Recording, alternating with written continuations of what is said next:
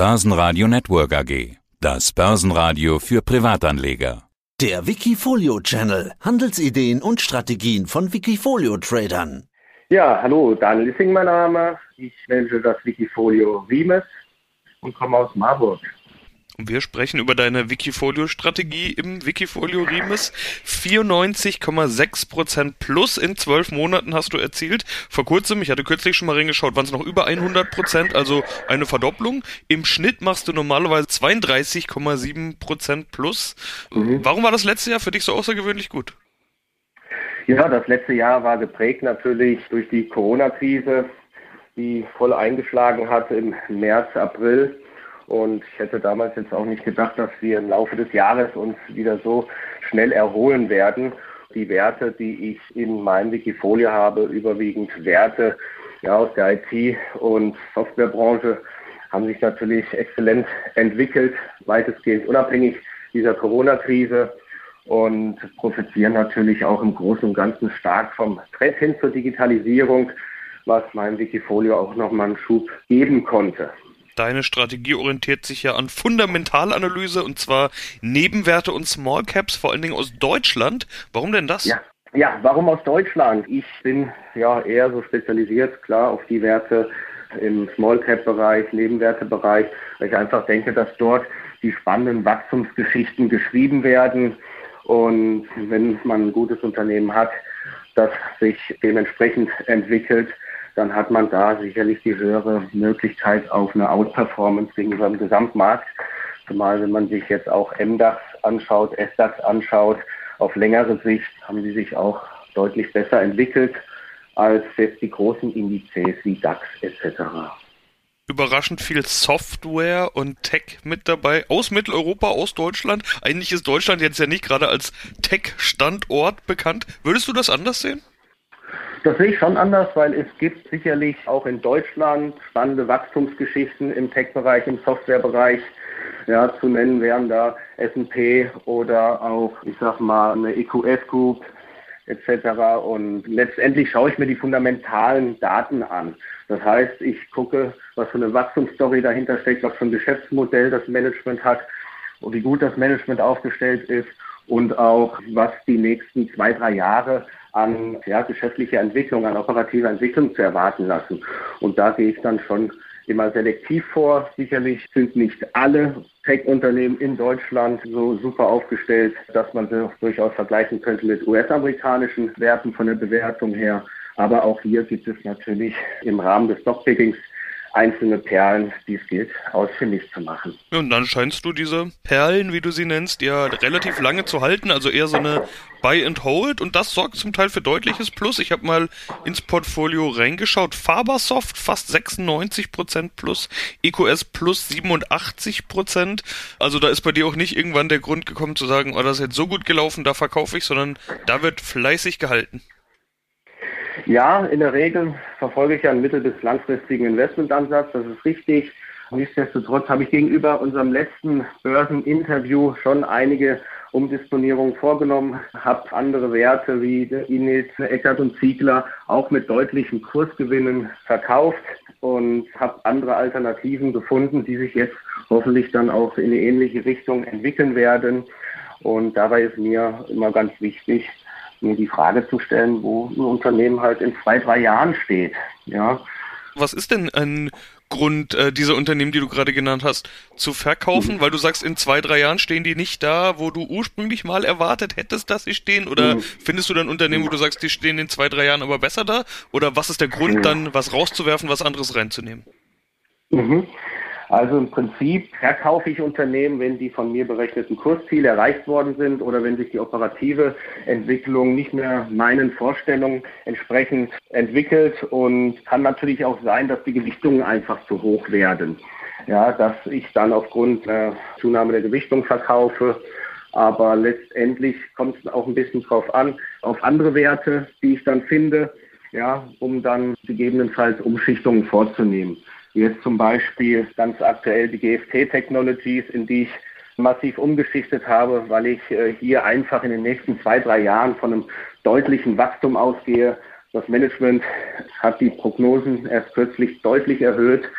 nach starken Q1-Zahlen, sodass ich auch hier davon ausgehe, dass die nächsten Quartale sehr vielversprechend werden bei der GFT und damit einhergehend sich das auch in steigenden Kursen widerspiegeln wird. GFT dein topgewichteter Wert. Du ja. hast 10 Aktien im Depot und die 15,8 Prozent von GFT. Das ist ja dann wirklich schon eine, eine echte Übergewichtung. Du hast gerade schon gesagt, du hast in den letzten Wochen da sogar nochmal nachgelegt. Warum sind die so stark gewichtet, also wirklich übergewichtet? Die sind so stark gewichtet, weil ich mir ziemlich viel verspreche von dem Unternehmen. Wie gesagt, wir haben starke Q1-Zahlen gebracht. Sie haben eine Erhöhung der Umsatzprognose gebracht und sind einfach nach schwierigen Jahren jetzt wieder deutlich besser aufgestellt. Sie waren ja im Prinzip recht abhängig von zwei Top-Kunden, der Deutschen Bank und Barclays, die fast die Hälfte des gesamten Umsatzes zum Unternehmen beigetragen haben. Diese Fokussierung auf diese zwei Kunden, sage ich mal, wurde jetzt sukzessive abgebaut und mittelfristig plant man da auch einen Sektorsplit von 60, 20, 20. Das heißt, die Abhängigkeit dieser Top-2-Kunden, die wird abgebaut, ist schon abgebaut und 60 Prozent sollen aus dem Bankenbereich kommen, 20 Prozent Versicherungsbereich und wiederum 20 Prozent des Umsatzes aus dem Industriebereich. Und aufgrund der Prognoseerhöhung gehe ich davon aus, dass die nächsten Quartale ja sehr vielversprechend einfach werden und das Unternehmen an sich auch noch recht günstig bewertet ist, wenn man sich die Wachstumsperspektiven mal genauer anschaut. Also GFT sowas wie dein Hoffnungsträger, dein Zugpferd. Im letzten Interview mit Börsenradio ja. war Allgeier noch dein Hoffnungsträger und Zugpferd. Jetzt sind die ja. gerade noch so mit Ach und Krach unter den Top 5. Dafür die Tochter Nagaro mit 14,1% Gewichtung, 14% Gewichtung sind es jetzt.